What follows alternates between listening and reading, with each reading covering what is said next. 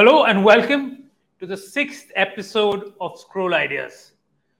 By now, you guys know the drill. For the next one hour, we'll be debating and discussing an idea that Indians are particularly taken up by.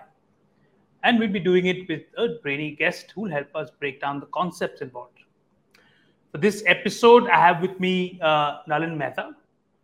Uh, Nalin wears uh, many, many hats. He's one of the polymaths we get on Scroll Letters once in a while to make you feel a bit bad about your life. Uh, he's the dean of a media school. He's taught universities. He's worked as a journalist in print and TV. He's also authored multiple books uh, on topics as varied as uh, media studies, sports, and politics. And it's the last uh, and final bit that we'll be discussing on this episode. Uh, Nal has written a book called The New BJP, which charts, breaks down, and explains the rise of Modi's BJP, the post 2014 BJP uh, which, uh, as we all know, is the central pole of Indian politics. It's, it's almost a juggernaut. It's winning election after election. And Nalin tries to break this down using uh, both quantitative and qualitative uh, research. Hi, Nalin. Welcome to Scroll Ideas. Very pleased to have you. Thanks very much, Shoaib, and thanks for that very generous introduction. Uh, delighted to be here on Scroll, and hopefully, we can deep dive into some of these ideas and because it's something which is very central to all our lives, whether we like BJP or don't like it or are agnostic to it. I think it affects all of us, uh, politics. So, uh, looking forward to a good chat. Right. Let's just dive right into it. The one of the one of the main theses of your book is that uh, the BJP throughout his life has been most of his life has been known as a Brahmin Banya party, has been known as an upper caste party. But you're arguing that the BJP as it exists today does not fit that description. In fact, you're right that the charge of upper caste domination is difficult to make with such electoral representation. You argue that the BJP gives other backward castes and Dalits a fair bit of representation. Break this down for us. Why do you think that's the case?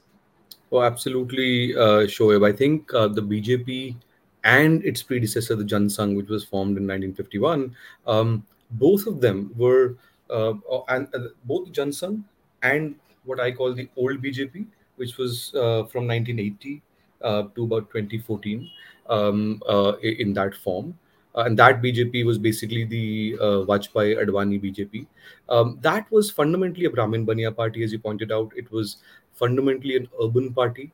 Uh, it never struck roots except in some areas, in rural areas.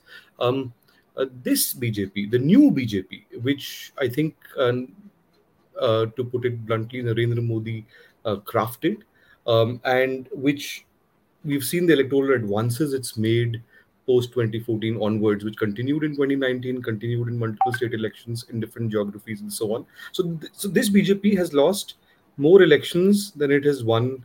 Um, sorry, it has, it has won more elections than it has lost since 2014, right. both at the central and state level, or done better in in those elections compared to before.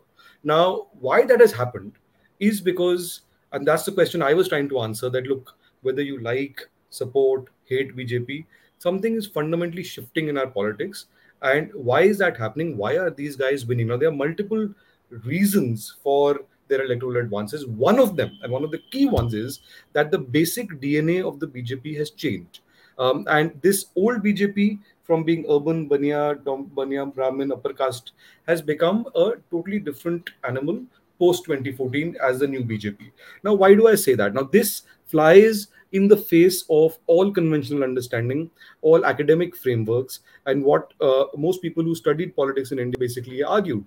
Um, I'll give you an example. Christoph Jaffrelot, for example, has argued, um, pre- preeminent scholar of Hindu nationalism. Um, the Ashoka University Center, um, uh, Trivedi Center, for example, uh, which which which Gilles Verniers runs. These all uh, a lot of the data they produce that, that basically continued to show that um, um, the BJP remained an upper caste party, and they looked essentially at parliamentarians.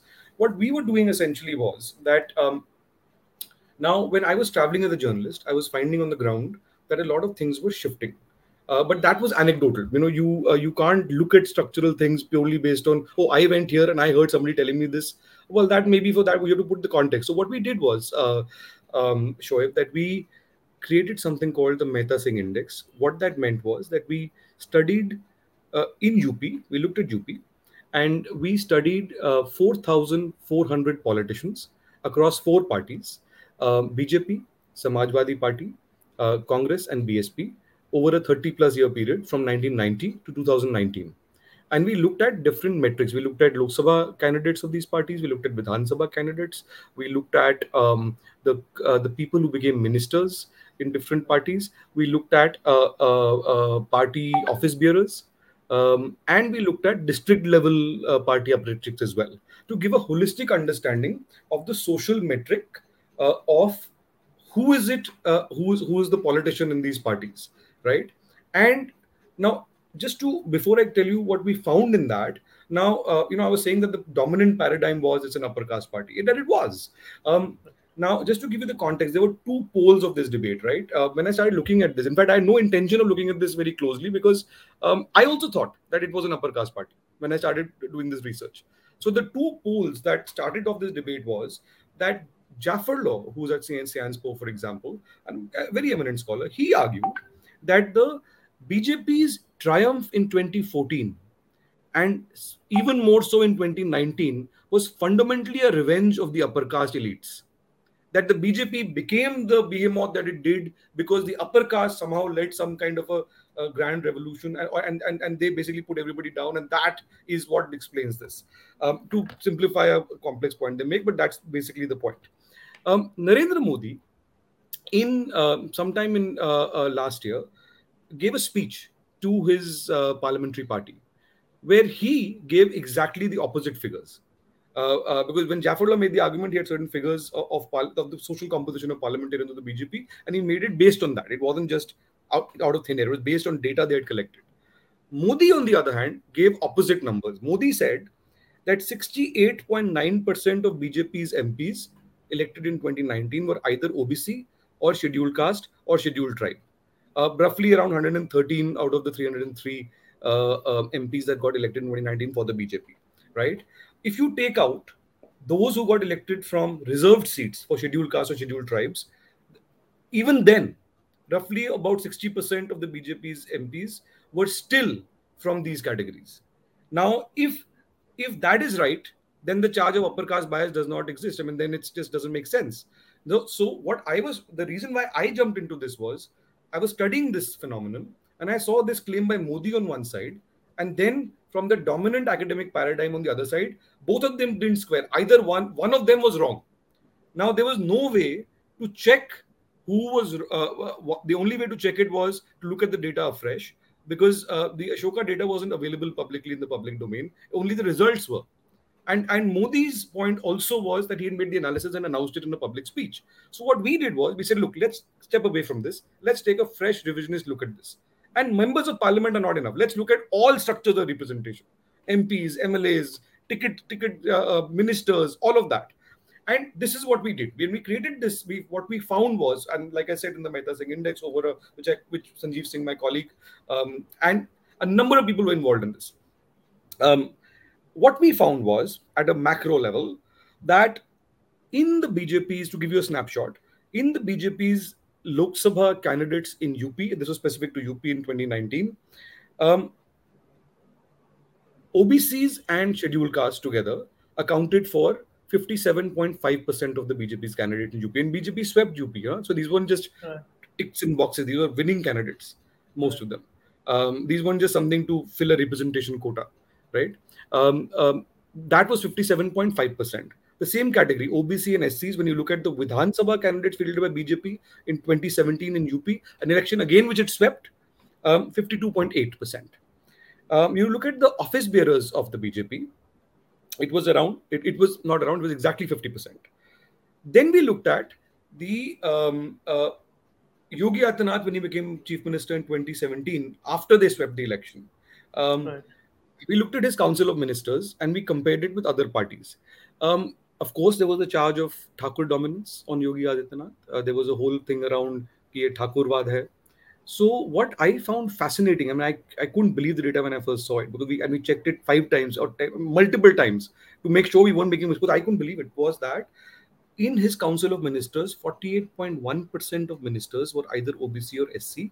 And when you looked at Thakurs and Brahmins, OBCs were more than Brahmins or Thakurs. And then, uh, interestingly, it's not just uh, com- that the comp- relative composition to each other, when we compared with Akhilesh Yadav's previous government, and Akhilesh Yadav's Samajwadi Party was the party of the OBCs. There were more OBCs in the BJP government than there were in Akhilesh Yadav's government. In fact, there were more Thakurs in Akhilesh Yadav than there were in Yogi Adityanath's uh, uh, government. And the difference was that in the Akhilesh government, Yadav, you mean cabinet, the council of ministers. I meant council of ministers. Right, right, got it. We looked at both. We looked at cabinet, council, ministers. The Right. proportions were roughly similar. And what Right. I mean to say was that the difference was, you know, there are OBCs and there are OBCs. The difference was that in the case of Akhilesh Yadav, um, uh, the, um, the all but one of the OBC ministers was a was a Yadav. Right, Only one was a non-Yadav OBC among ministers. In the case of Yogi Adityanath, almost every all but one, or, or in fact, it's, a, it's a, almost every single minister was a non-Yadav OBC. So that was the difference. So the BJP essentially was driven by non-Yadav OBCs and non-Jatav Dalits, which is basically Right. what happened. I mean, and it's the same thing. Uh, uh, then when we looked at district president, district president, there was these categories. OBC plus SC was around 35.6 percent. I mean, there are 98 district presidents of the BJP in UP. UP doesn't have 98 districts, but BJP has more than one president in several districts. That's why 98. And there, um, again, it was at a lesser percent, but that you could see this shift happening. Now, the thing was that at every level, Parliament, Vidhan Sabha, office bearers, um, uh, Council of Ministers, district level, uh, district level to a lesser extent, you were finding the similar percentages of these categories. So that was not just an accident. It was part of a concerted strategy to bring more people into your tent, people who never voted for you before in these numbers, right? right, Um, and by the way, this was not just at this was just the apex of the pyramid, right? Then we even at the ground level, the BJP set up booth level committees and uh, they put in reservations for women um, at the booth level. So uh, a 21 member कार्यकारिणी होती है district level पे. So in UP, for example, they put in put aside X number of seats for SCs and OBCs. Um, uh, X number of five out of 21 in every dis- in every booth level, district level, and so on was for women. So many of them originally, of course, were अगर महिला लेके आनी है तो किसी की भाई बहन होगी किसी की किसी कार्यकर्ता की बीवी होगी कुछ होगा। लेकिन वो अगर पाँच ऐसे आएँगे तो एक वैसी आएगी जो किसी उस परिवार से होगी जो उसने कभी बीजेपी के लिए वोट नहीं किया। Gradually they build that so the social composition change the long and short of it was um, Shoaib, that the data showed us that the BJP bit from 2014 to 2019 um, mm. and the book is it looked at data in that five year period. Became in UP the most socially representative party by caste compared to every other party fighting that election, barring Muslims. And that is an important point to make. right. Um, and we'll come to that. uh, yeah, yeah. And so, in comparison to every other party, it was more representative. And in comparison to what the pre 2014 BJP was, the, the shift was at two levels, right? right, what was interesting was that now these changes were not reversible. I mean, they could have reversed, right? I mean, because, for example, in the 2022 UP election, you saw many of these OBC ministers defected. Some of them went back before the, in the run up to the election. So a lot of people felt that this social coalition is breaking down. Mm-hmm. But, but did you give them samman? Did you give them enough space? So it could have been reversed, especially because you now spent five years in power under Yogi Adityanath.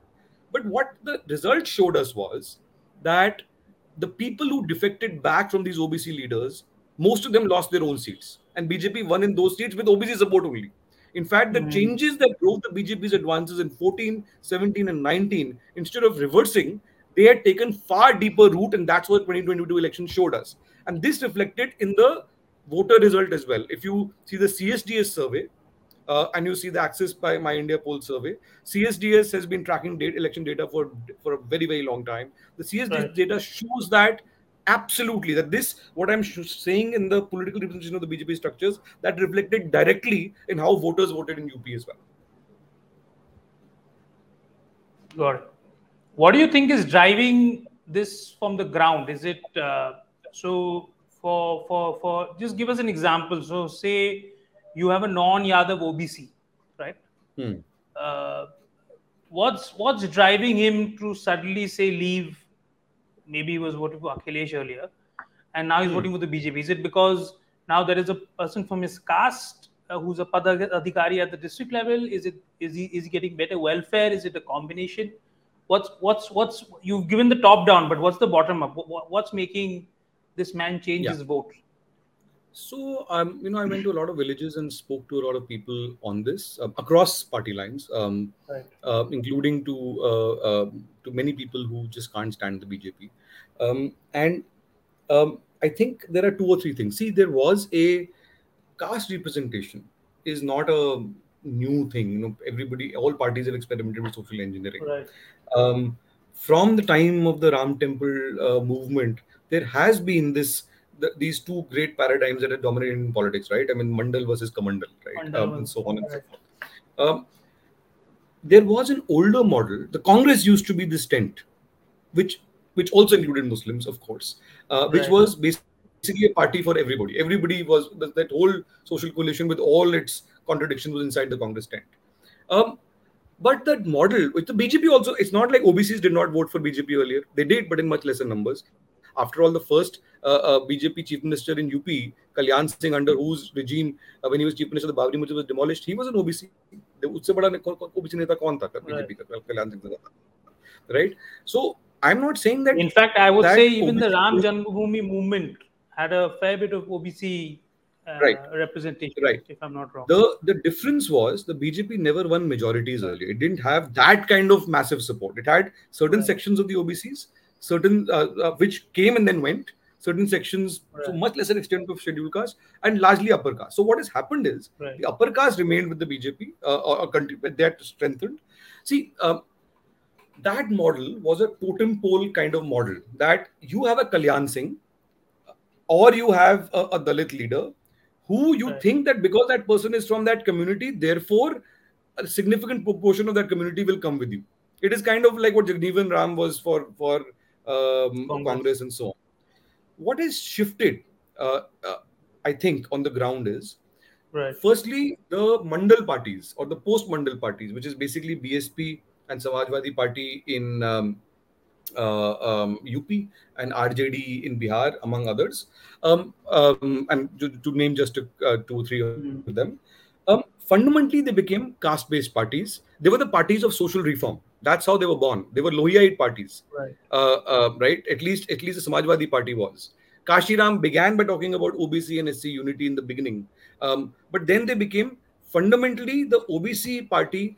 Fund, uh, the the Samajwadi Party fundamentally fundamentally became an Ahir party. It became a party of Yadavs.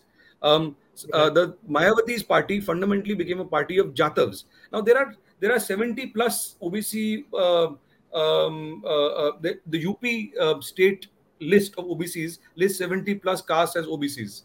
Now, if most of the positions of power and pelf are, are occupied by Yadavs, others have been are there, but they're not getting much of the spoils of power or anything. What the BJP did, I mean, and this is, I think, what the difference was. The BJP knew that the Yadav is not going to shift. Fundamentally, most Yadavs are not going to shift, or most Yadavs will not shift. So what they did was they focused on non-Yadavs and non uh, uh, and and non-Jatavs, and they basically said, "आपको वहाँ पे क्या मिला? हम आपको भागीदारी देते हैं."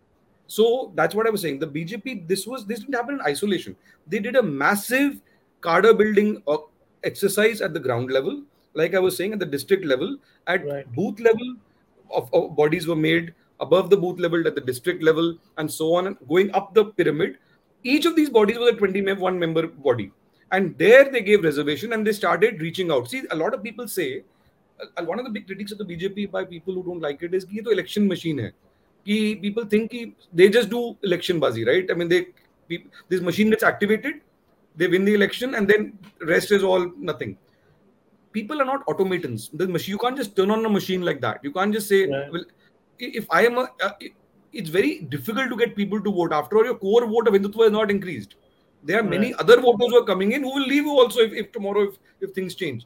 So Right. what I'm saying is that that's one. So I'll give you an example. In Pilibhit, Hmm. um, I was traveling in Pilibhit, and in Pilibhit, the the Samajwadi Party sacked its the president, the district president, sometime Right. around, uh, sometime before 2019, who was not a Yadav, and a Yadav ML, a a Yadav leader was made the president or the district president. Next day, the guy who was sacked moved to BJP, and he said, "ये तो यादवों की party है." now the point is that see people see this in just if you make a change at only at one metric, that's not because people see everything on balance. You see who's the MLA, who's the MP, ticket kisko mil raha hai, kaun hai. So you see the overall thing, and overall the thing shifted. Narendra Modi himself is an OBC. He became an OBC. He was not an OBC by birth. He became an OBC after the OBC list was changed, uh, Right. um, long before he became Gujarat chief minister. Right. Um, the, the the the the if you look at uh, even now, even today, if you look at the current council of ministers of Narendra Modi, about 60% are again SC, ST, and OBC. Uh, in Right. UP, STs don't matter. I mean, are very small, so there's only one ST reserved seat. But at the, at the council of ministers level, at the national level, that has changed. So I think, see, um, Govindacharya, the great ideologue of the BJP in the 90s, um, had said that Bhajpa को अगर आगे बढ़ना है तो उसे अपना चाल चरित्र और चेहरा बदलना पड़ेगा this Right. post 2014 BJP, what I call the new BJP, ने अपना चाल चरित्र और चेहरा बदला है the ideology has not changed ideology is same as what it was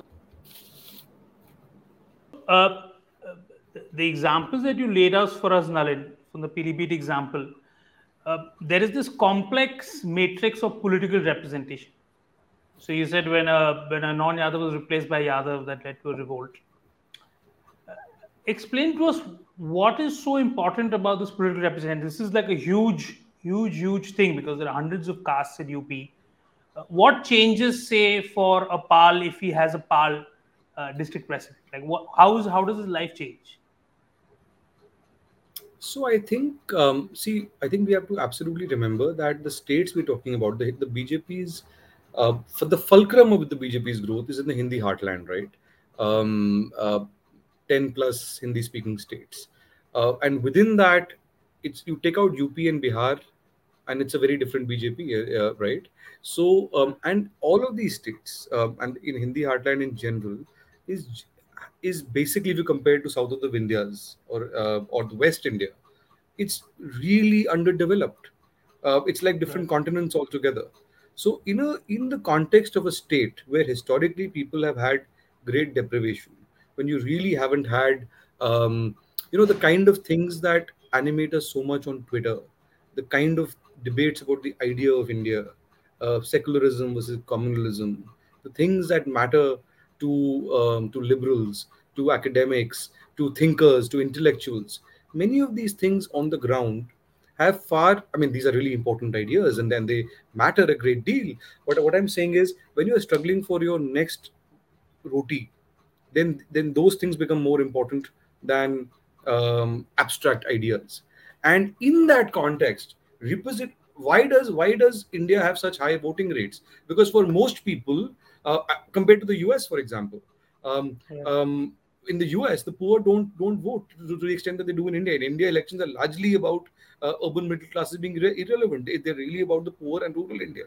That is because to those people, to the vast majority of Indians, who comes into power has a direct bearing on their day-to-day life. It has a direct bearing whether they will get an electricity connection which is working, whether they'll get a gas cylinder or not, right? So uh, for their livelihoods, and in that, the point I want to make is that representation is one part of the picture, but I don't think we can Right. understand this palimpsest without seeing it in totality. There are multiple reasons why the BJP grew the way it did. A significant part of it is the creation of a new kind of a social welfare state, which was, um, and what do I mean by that? It was powered by uh, direct benefit transfers, the coming together of new technologies, of the of the mobile phone revolution in India, uh, which Right. happened post 2015, which came after Jio. Uh, the, the the boom in cheap data. India is the cheapest. It, India has the highest per capita consumption rates on data compared to, to North America and Europe, and the cheapest data. Uh, now, what that allowed you to do is created a new public. Uh, if you look at Google Trends now, um, uh, 90% of Google consumption is in uh, non-English. Uh, actually, more than much more than 90 percent. Significant part of it is voice search, and most of it is coming from rural India and from tier three towns, not from urban India right? Now what does this mean? See what um, it's not like the bjp created new technology. Much of this architecture was laid out by manmohan singh. What do i mean by this? See every government spends money on welfare. It's not like Akhilesh Yadav didn't spend, spend money on welfare on on building roads on bridges uh, on flyovers. In fact every time bjp does something Akhilesh Yadav says ye to maine banaya tha. Ye log credit le rahe hain. Right? So one of the things that i learned in my travels was no आप सोने की सड़क बना दीजिए। लोग लोग उसके लिए आपको वोट नहीं देंगे। But you give somebody money two thousand rupees in pocket it directly comes to them that has huge impact big difference right yeah so so what happened I give you some context with numbers direct benefit transfers was not something that was started by the BJP it was Manmohan Singh's idea the Aadhaar was seeded by the UPA government. Nandan Nilekani was brought out of Infosys. He became right. the head of the, uh, of the uh, UAIDI.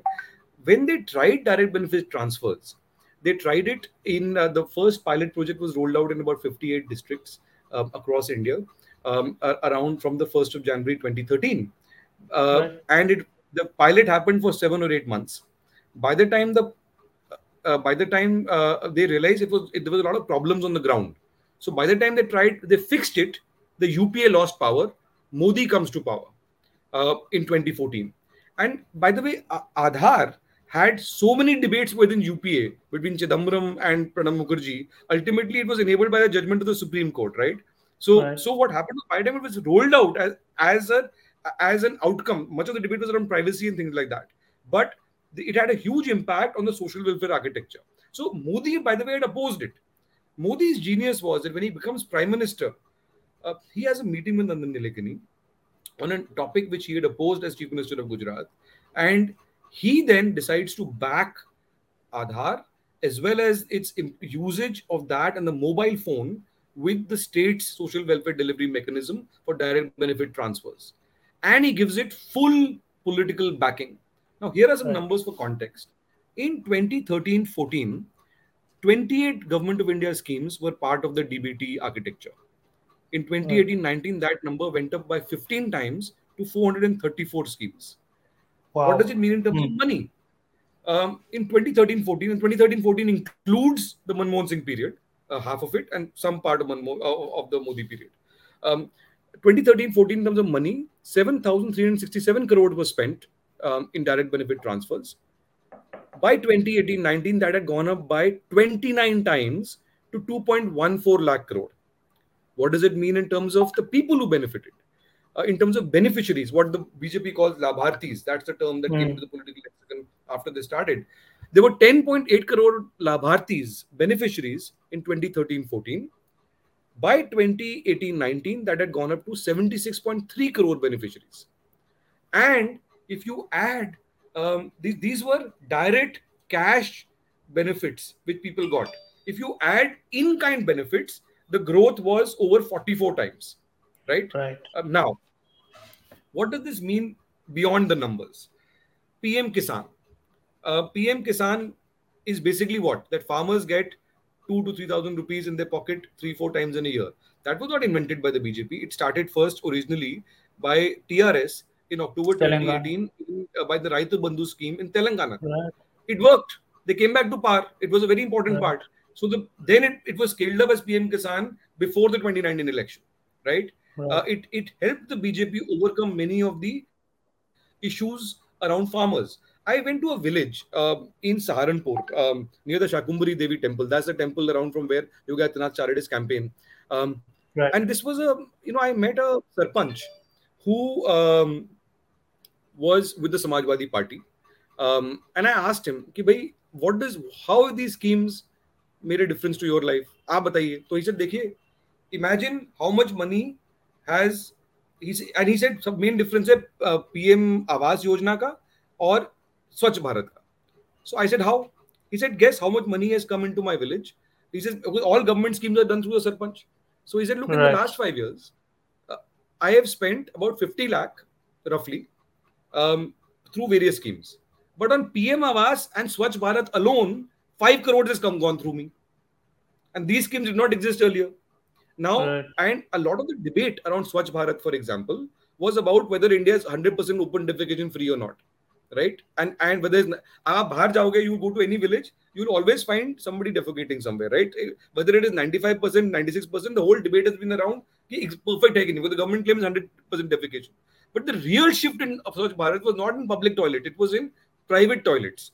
Because right. the issue was that women do not have toilets, they go to the fields, they get molested, a whole bunch of other things happen, safety hazards, and so on. Imagine how many toilets were built in a five-year period. in um, in uh, in UP alone, 17.1 million toilets were built between 1415 to 2018-90. They were part of the total 23.8 million toilets in UP. Uh, 17.1 million toilets, personal toilets, were built there. Six, 164.1 million toilets were built nationally. What does that mean? See, the state was not building these toilets. It meant was, I am a beneficiary. If I meet that guideline, I will get 12,000 rupees in my account. I'll first get 10,000 rupees and I will build it. Then I show some photos. They have to be geotagged. Uh, you can see the CMS. I've seen some of those systems. It's proven that you've built it something. Then you get the next tranche.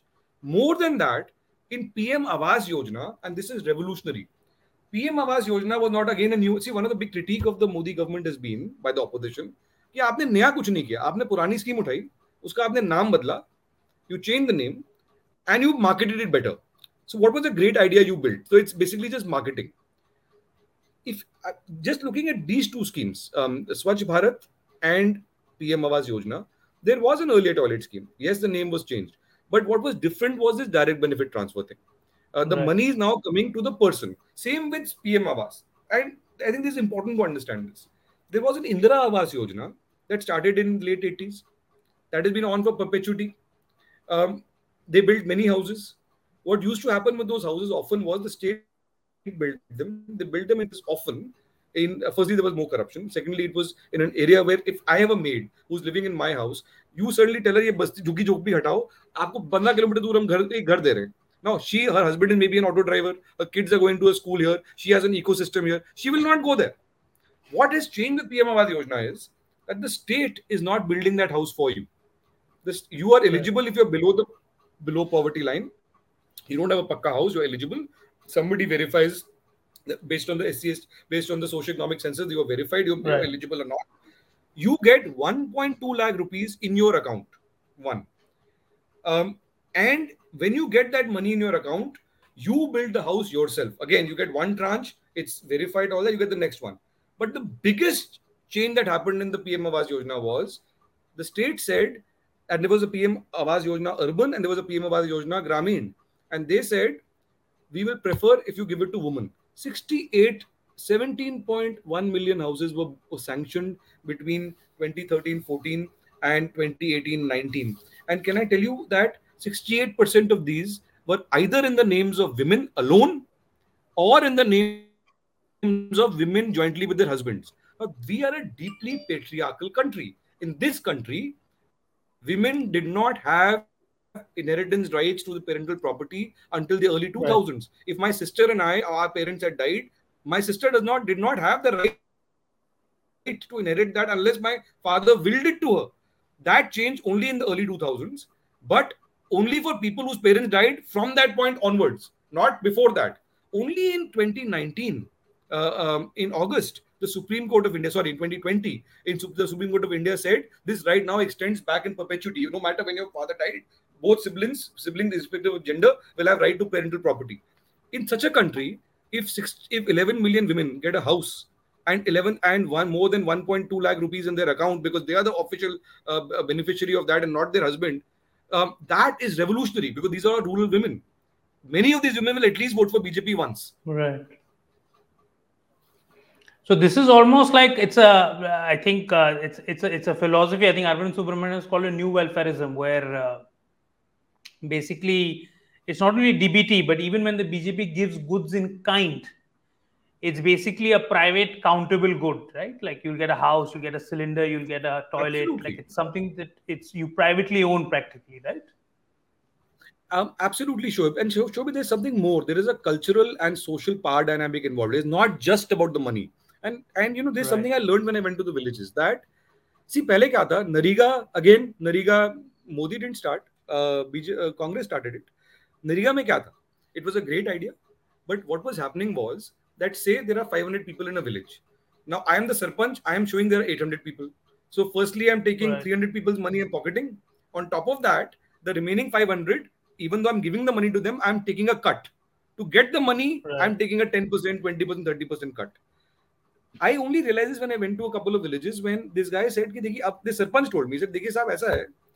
Firstly, I can't now fudge the numbers beyond a point. There's some fudging that happens, but that percentages come down drastically. Secondly, the power equation of क्या now the money is not coming through me. It is going directly into that person's account through their mobile phone. Now, does it mean that I don't get a cut? I still get a cut because today I sanction a, a Swachh Bharat toilet or whether a PM Awas Yojana house or about NREGA, the money will come directly to the person. But who's eligible to get it is still decided by the sarpanch. So therefore, the Sarpanch will still demand a cut. Ki, I have given you sanction today, but for your next scheme for eligibility, you know, you still have to come to me. So you still give me a cut. But now the money is with that guy. So now Sarpanch mang raha hai paise. So now the power equation is shifted subtly. So the Right. guy is giving a much lower cut, and that change Hmm. changes the whole change. That changes a great deal. So in fact, uh, one of the uh, in, in one of the villages, in fact, there's a senior editor who told me he said he was traveling in 2019 through a village, the, and he saw that there was huge crowds on the on the village, and he thought कि कुछ festival चल रहा है. So he stopped, and he and he wanted to know which festival is this because there was no public holiday on that day, and the whole village was out. It was like a fair. It was like a annual village fair atmosphere. So he asked them कि क्या हो रहा है. So then he realized somebody told him that that day the first installment of the PM Kisan Yojana money had come in in that village. Right. And that had led to that celebration. Now, this didn't happen. This is maybe just an isolated incident in that village, but it kind of gave you a sense of you know you put direct money in somebody's pocket, even if it's a small amount of money, it changes something. And this was the thing. Right. And now, does everybody get a house? No. There was an example quoted in the book of a cobbler who was a, from the uh, one of the uh, scheduled caste. Uh, it was a Valmiki. So this guy went and asked him. They were doing a survey. A surveyor. They asked him, "Ki, bhai, who?" And this guy was a BSP voter. Huh? He had voted Right. BSP for 30 years. So this guy asked him कि आपको क्या मिला? इसे नहीं हमारे गाँव में ना फला को ये घर मिला फला को घर इसे आपको मिला कि नहीं मिला?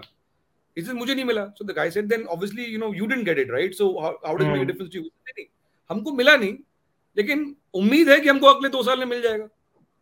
So so a lot of voters who who started question who were identity politics with SP Baspa a lot of people. Now there is the core never would never leave you right? I mean today even even today the Basapa has over 30 35 percent roughly vote. In 2022 Right. showed us that. Basapa still has 16 17 percent vote which is the core Valmiki vote. That's not leaving.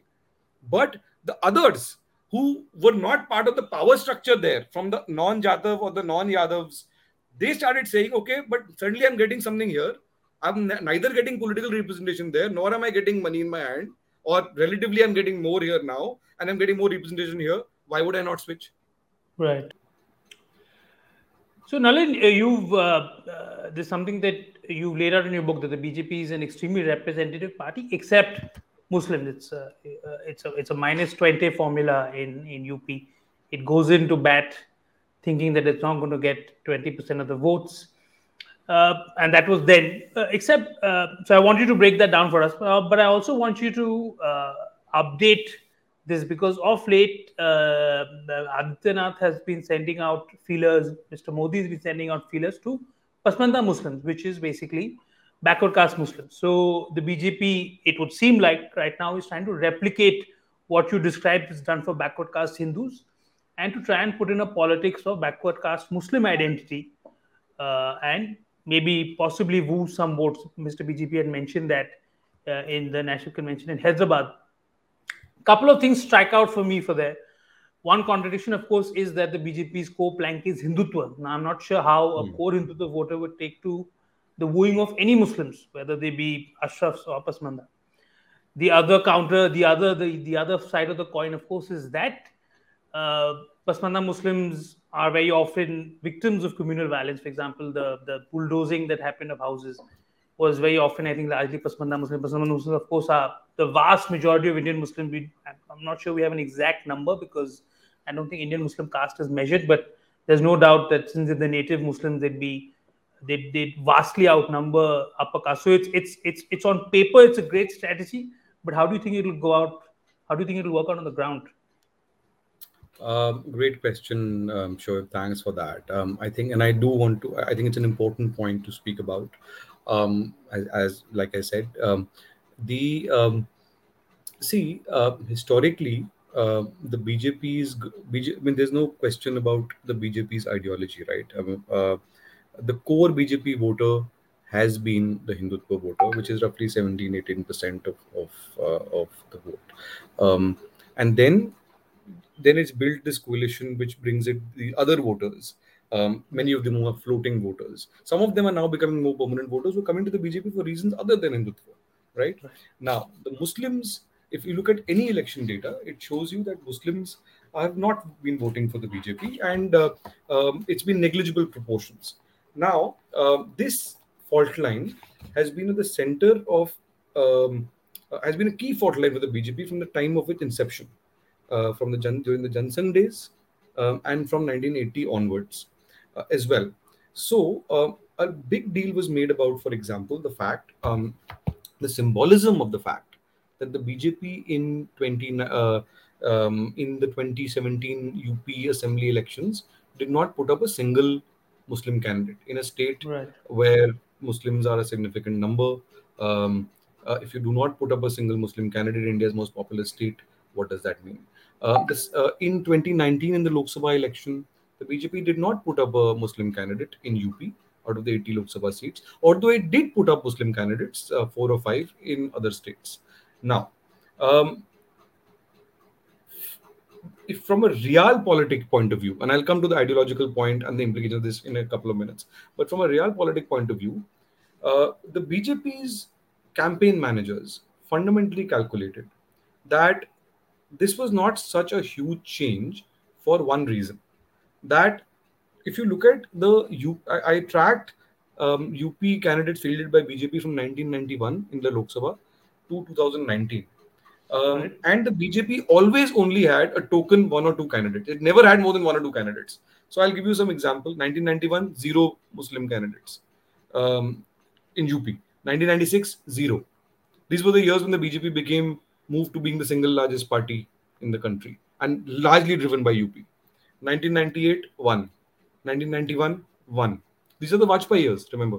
Uh, 2004, 2. 2009, 1. 2014, 1. 2019, 0. So what it did was it did away with the tokenism, right? Because the calculation was Muslims are not going to vote for us anyway. Why have the tokenism? In right. lieu of that, what they did was both at the central um, level and at the state level. And here I at state level, I mean Yogi Adityanath's uh, government now, um, and I mean Modi's government at central level.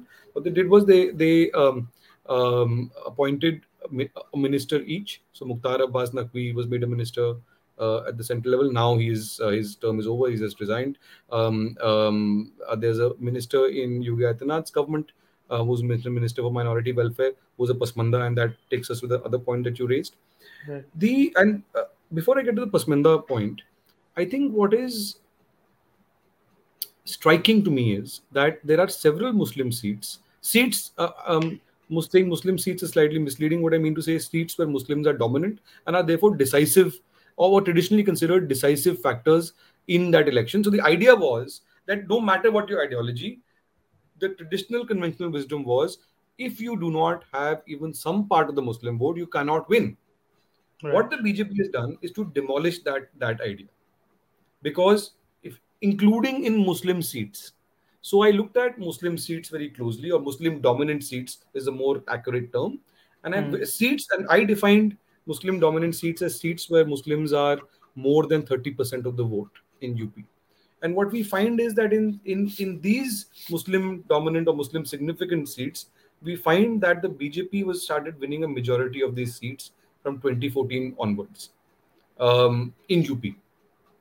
This is not because Muslims were voting for BJP, of course not. Uh, this is because of polarization.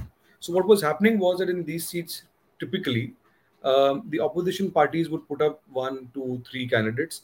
Uh, most of them would be Muslim candidates. The Muslims vote gets split. The BJP puts up a Hindi, Hindu candidate, um, and the Hindu vote, which traditionally was divided around caste, gets polarized and it becomes a Hindu Muslim contest, and the Hindu candidate wins. You look at um, many significant Muslim significant seats in UP, and this is a trend that has been constant since 2014. So polarization electorally helps the BJP, right? Now, uh, is that something which is a good thing? is that some, what does it mean for uh, for uh, uh, uh, for democracy, for other things, for representation? Uh, we've just had the first tribal woman president been elected, and there is and there is a huge deal to be said for that. I think it's a great moment um, in in the history of the republic. Um, what about Muslim representation? Now, uh, that's an important question. Um, I think um, how the BJP deals with this going forward is one of the key challenges for the BJP. See, the BJP has now reached up till this point. Um, now, how does it sustain this? Uh, it has replaced the Congress as the primary pole of our polity. Now, how do you sustain this?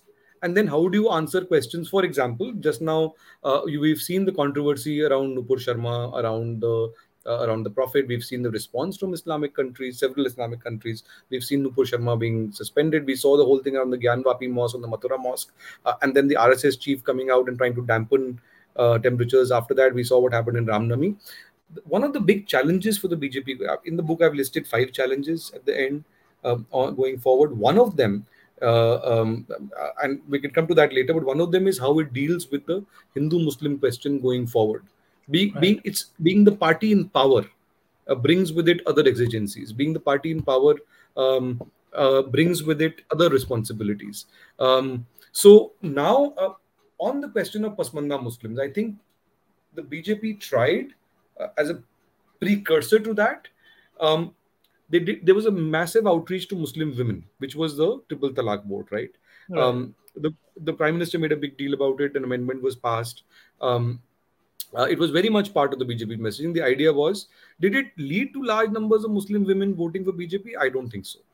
Um, mm. Right? Um, because there is no question. The election data shows us.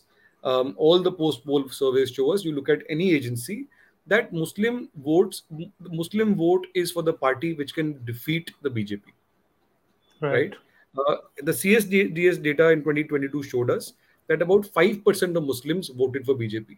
Oh, no, sorry, about 8% uh, is what the CSDS data showed us in UP. Now, 8% is is is is a small number, but it is more than what what I thought would would, would be correct. I thought it would be lower. What is this 8% being driven by? Welfare? I think it's been driven by welfare. Uh, some right. of it has been driven by women. So earlier, what used to happen was that even though Muslim women may not have been voting, a lot of people would say, "Koshish thi." Now I think something has shifted. So I did a dipstick survey um, in some villages hmm. and then I looked at the data overall. What we found was, and that's what comes back to the Pasmanda Muslim point. The areas that I went to in UP, most of them were scheduled caste dominant uh, or Muslim dominant. And right. uh, when you ask the BJP leaders, I ask many BJP leaders about this question. They will say "Sabka saath, sabka vikas." They'll say, you know, what we are doing is, um, and in the quest scheme point of Muslim, in the point hmm. of welfare schemes, I think that is borne out the data for Swachh Bharat, for PM Awas, the two schemes that I looked at closely, and right. the dipstick surveys that I did in the villages, that showed that, and that's in the book. Um, um, the uh, the the share of of Muslim beneficiaries in PM Awas Yojana and Swachh Bharat is roughly commensurate to the share of the population. So I don't think that's a problem. But is that enough? Uh, uh, it may not be enough. When in the age right. of bulldozer politics, in the age of um, uh, of, of greater representation, um, uh, you if you if you have large numbers of your citizenry feeling insecure that mm. that is not a very healthy thing so it is a challenge for the bjp the outreach to pasmanda muslims i think is a very significant one because now again it, we'll see how it plays out um, there are and you would um, i think there, there are muslim scholars who would know this far better than i would but my understanding is broadly speaking, there are three kinds of Muslims. If you uh, break it down by caste or social origin, they're the Ashrafs, uh, very loosely speaking, uh, um, nobles um, of or, or uh, descendants of uh, um, the Muslim elites who came to India. Um, or, or, the upper caste elites from India who convert from from the Hindus who converted to Islam right. um, to some extent. So Sayyids, Pathans, um, you know those kinds of categories. Then there are the Ajlafs, loosely speaking, what is analogous to the backward classes. Arzals, um, I'm not sure if I'm pronouncing this the correct way, uh, were Dalits. There have been huge debates from the Mandal Commission onwards, whether uh, originally about whether reservation should be extended to the backwards right. among Muslims and the Dalits among Muslims or not, and it was extended eventually. So, um, uh, for example, Ghanchi Muslims in Gujarat were made part of the OBC list in the 90s, early 90s. Correct. Ghanchi Yeah. Hindus uh, in Gujarat uh, uh, became uh, were given reservation as OBCs 10 years later in the late 90s. Right. Right now, um, the Sachar committee in 2004-5 counted roughly around 40% of Muslims as Pasmanda Muslims. Pasmanda Muslims are basically the Ajlafs and the Arzals put together, right? They're the non-elites among the Muslims fundamentally. Now, I think there is a sense, or the calculation for the BJP would be, is uh, I, in my understanding, would be that if you are going to make bridges with Muslim communities, or if you're going to start increasing that 8% into 10%, 15%, 20%, you only have to break off. And I'm talking here only politically, right? I'm not making an intellectual point or about what ought to be or what not to be. Right. Is that if you want to go up to say 5%, uh, 5% increase or 10% or 15% increase, um, the dominant discourse is run by elites the elites will not come with you anyway because of because because of the polarization but there are many who have benefited from social schemes now there you may have an opportunity just as the way some muslim women may may decide to vote for you because of the triple talaq thing right um, how many of those actually are the case i don't know i mean there's no scientific study of this now if you reach out to pasmanda muslims and there are many pasmanda muslim leaders who have welcomed this and who have said this how will this translate onto the ground is anybody's guess. It's very early days on this. I think it has to be tested on the ground, but this is a very interesting outreach. Um, do you think there'll be a backlash from its core Hindutva vote? Could be. Uh, I, I think um, in the uh, case of Nupur Sharma, there has been some backlash. Right. Uh, for example, if that is something to go by, uh, um, there has um, the Gyanvapi mosque tensions have at least the public temperature has gone down a little bit in the last Right. month or so. So from where it, it was true, but on the Nupur Sharma case, um, I think um, if you look at if you look at just Twitter alone, and that's not the best way of deciding what's happening, but um, the uh, there has been a backlash by the extreme right. Uh, again, I think the BJP was attacked for not being right enough, which is quite rare. But on Nupur Sharma, that's what happened. Right. Exactly. Uh, so there were Right. two critiques on the Nupur Sharma thing. One was that um, for those who opposed her being thrown out was that well she didn't say anything wrong. Uh, she may have said it in an angry manner. She may have reacted. The context was, but the and I'm only paraphrasing those who were saying it. Right. I'm uh, that that Islamic scholars accept what she said, and therefore it was, it was uh, there was nothing factually wrong in what she said. That completely ignored the context of that debate, um, uh, uh, and the fact uh, that many people would see that deeply disrespectful, which is why the BJP, which is Do why many countries something like that might happen with Pasmandas too? That it might get outflanked on the right. I think there's a lesser chance of that uh, of that happening, but that risk remains, and which is exactly why when in a polarized atmosphere, the more polarized things get, the more difficult it is to bring the temperatures down. So it's a challenge, Right. uh, and I think Right. it, it is really how you negotiate it is where the skill is, uh, and there are many ifs and buts in that. So, but it's a it's a fascinating um, political act to watch, I think, and to track and to see how this evolves. It could go either way, but I think it's it's a it's a um, it's a good beginning. Where it goes, you know, we have to see. Let us see. The final question that I want to uh, lay down for you, Nalin, is the, the other challenge along with, uh, you know, religion and caste for the BJP is very often state identity. So last year, uh, when it fought the Bengal elections, uh, it's very interesting that Trinamool uh, brought up Bengali identity as a sort of counter to Hindutva, and it was wildly successful. The BJP was successfully paid, painted as an outsider.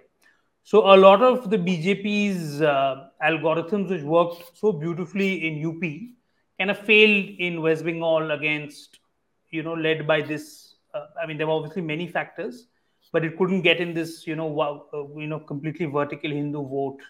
Many Hindu Bengalis voted for the Trinamool, uh, and so on and so forth. And this is this is you know, as you've written, this is this is a this is a barrier that is faced in south too, with the exception of Karnataka the BJP o- very often goes up against this this this this wall of of, of state identity. Tamils say that in the BJP is you know North Indian uh, uh, North Indian party and so on and so forth.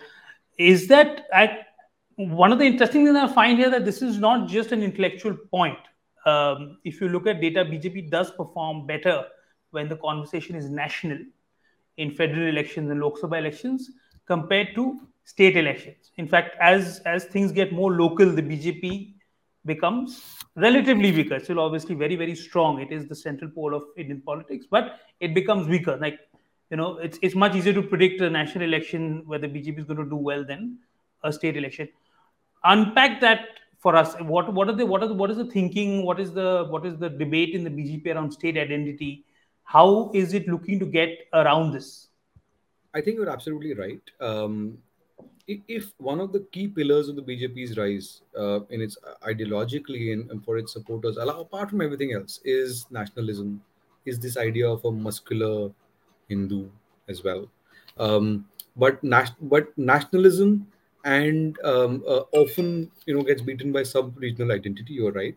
Um, and to and for context, um, um, if you look at say Odisha or West Bengal, in Odisha, in 2019, the BJP's vote share went up from to 21.5% in, in 2014 to 38.4%. Um, and it won significant number of Lok Sabha seats. But at the same time, in a simultaneous Vidhan Sabha election, Naveen Patnaik won. BJP lost. Right. Right. In Bengal, um, in the in 2014, uh, the BJP had 16.8% of the vote in uh, 2019 it had over 40% of the vote uh, uh, uh, right and it won a significant number of seats but then when the state election happened the same thing happened mamta banerjee swept right, right. so you are right see if, if you have different kind of there are four kinds of states in india um, there is a states where there is a straight bjp congress contest in those seats the decline of the congress the BJP has a direct advantage. Um, the winning Congress, BJP state level and national level, um, nationally, the BJP is an advantage. State level, there is still some older dynamic happening, but a weakening Congress is, is getting more and more weaker. In states where there are strong regional satraps, and Naveen Patnaik, the way he deals with the BJP is very different from the way the Mamta Banerjee deals with it. But in both cases, the common factor is that they've been able to hold their own, at least in state level contests, if not in national level contests. Now, um, however, I'll add one more factor to the contest, which is that in the Northeast, the, see the BJP was always seen as a Hindi Hindi speaking Hindutva party, but in the Northeast, the BJP is now in in power in most states. It has won Assam twice with a very large Muslim population. It is either in power directly or in alliance with others as a senior partner or a junior partner in almost every north in northeastern state. In states where Christian populations are as as eighty percent, ninety percent, um, where uh, where the the uh, beef eating states, um, right? So um, uh, uh, where the where the debate around beef is totally different from where how it is in the Hindi heartland. Uh, I think that's a better way of putting it. But so the BJP at the state level is often very different from the dominant narrative of the BJP uh, as what we see it. As BJP is a multi-layered political animal, right. if you like. Now, um, you mentioned Karnataka. One of the reasons why south of the Vindhyas, the BJP has never been strong. One of the reasons why Karnataka is the one state where the BJP became uh, formed its first government, currently uh, has a government, um, and uh, is because not because of Hindutva originally, but because of Lingayat, because of the caste factor. Because Lingayats, Karnataka politics was dominated by Lingayats and Vokkaligas. The Lingayat vote vote shifted to the BJP over the uh, from the 90s onwards. Um, number one, number two. Um, the Janta, the Janta Dal and what became JDS later, that fundamentally colla- uh, that was an alliance with the BJP, which was basically the anti-Congress vote. Well, there was Congress was the primary pole. The anti-Congress vote was run by by uh, by what was the the offshoot of the of the Janta movement to Ramakrishna Hegde and others. Fundamentally, over the 90s, what happened was the BJP aligned with them, and many of them which had a party structure. Many of the Janta leaders, they had a party structure at the district level. Many of them defected to the BJP. There are significant numbers of the BJP. There are two kinds of BJP leaders in Karnataka. There are those who are the original um, leaders of the BJP from the beginning when BJP meant nothing in that state, fundamentally from a Sangh Parivar background, from a Hindutva background. And then there is a very strong fulcrum that came from the Lohiaite movement, from the Janata Party, which Right. then defected to the BJP. And they are very senior leaders in the BJP, including including and they've been in the last government. The deputy chief minister uh, was one of those. Uh, In fact, as you write in your book, one of it faced less resistance also because Karnataka is a very unusual linguistic state, right? yeah, It's very was coming to varied. Right. Uh, thanks for uh, raising that, Right. Sure, That's a very important point. See, uh, and by the way, and this goes to the original question you asked. Right. In the last Karnataka election, um, Siddaramaiah raised this point. He talked about he he portrayed the BJP as the ancient invaders from North India. Who he talked about Pulakesin two, uh, and he uh, you know he he, he portrayed himself as uh, as the Chalukya king Pulakesin two, uh, you know who defeated the North Indian emperor Harsha, and he talked about uh, you know this old narrative of North Indian invaders coming in and so on. right. That did not work in Karnataka Hmm. fundamentally because see karnataka is not a linguistic state in a way that kerala is or tamil nadu is. Tamil nadu has a long history has a deep history of, of dravidian uh, nationalism. It has a deep history of, of of tamil culture and identity. Uh, kerala is a malayali speaking state. Um, but in uh, it, it, you know it has a lineage from travancore and so on. Karnataka is the most multilingual state in india uh, apart from Kannada, there are five languages spoken in Karnataka in significant numbers. The second most pop- most spoken language according to census in, in Karnataka after Kannada is Urdu. Right. After that, you've got a Marathi speaking Karnataka. Then you've got a Tamil speaking Karnataka. So issues regional language uh, subnationalism is often deeply linked with language. So Bengali identity is deeply is significantly about the Bengali language or linked to it. Uh, in Karnataka, those concerns do not resonate to the Right. extent they do in other states. So therefore, I think Karnataka is different. However, to take your question a bit forward, in Telangana now, what's happening in these states is I think Telangana is a state where BJP is making good advances. Um, the reason for that is that unlike in the north, where the BJP is now the party of the establishment or the new establishment, in st- in these states, whether it is West Bengal, whether it is Odisha, whether it is Telangana, where the BJP has replaced either the Congress or another party or a combination of both those parties as to become the second pole of the polity, right? In those states, it is emerging as the anti-establishment party. Right. So anybody now, if you, what does that mean?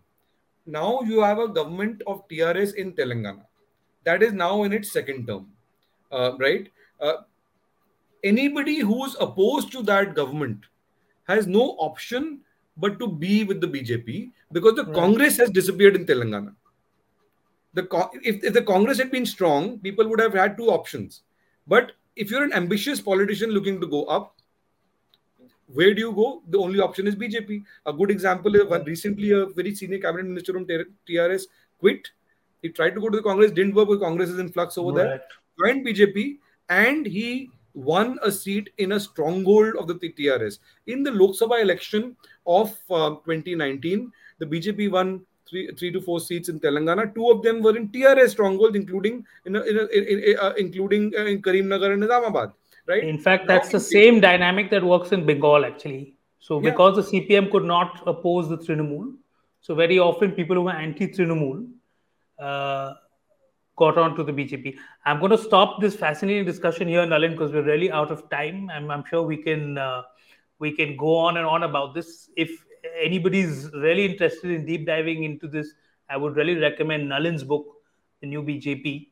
Uh, give it a shot. It's it's got a lot of data. It's got a lot of information. It's got a lot of uh, geeky stuff that uh, political nerds could uh, dive into. Uh, thank you so much for joining us on Scroll Ideas. It was a pleasure chatting. It was a it was a it was it was lovely. Thank you very And- much, Shoaib. Uh, um, you said before we started, before we went on air, that uh, uh, that let's make it a nerdy conversation, and nerd being nerdy is good, and loved having this chat. And thank you for the time. Right.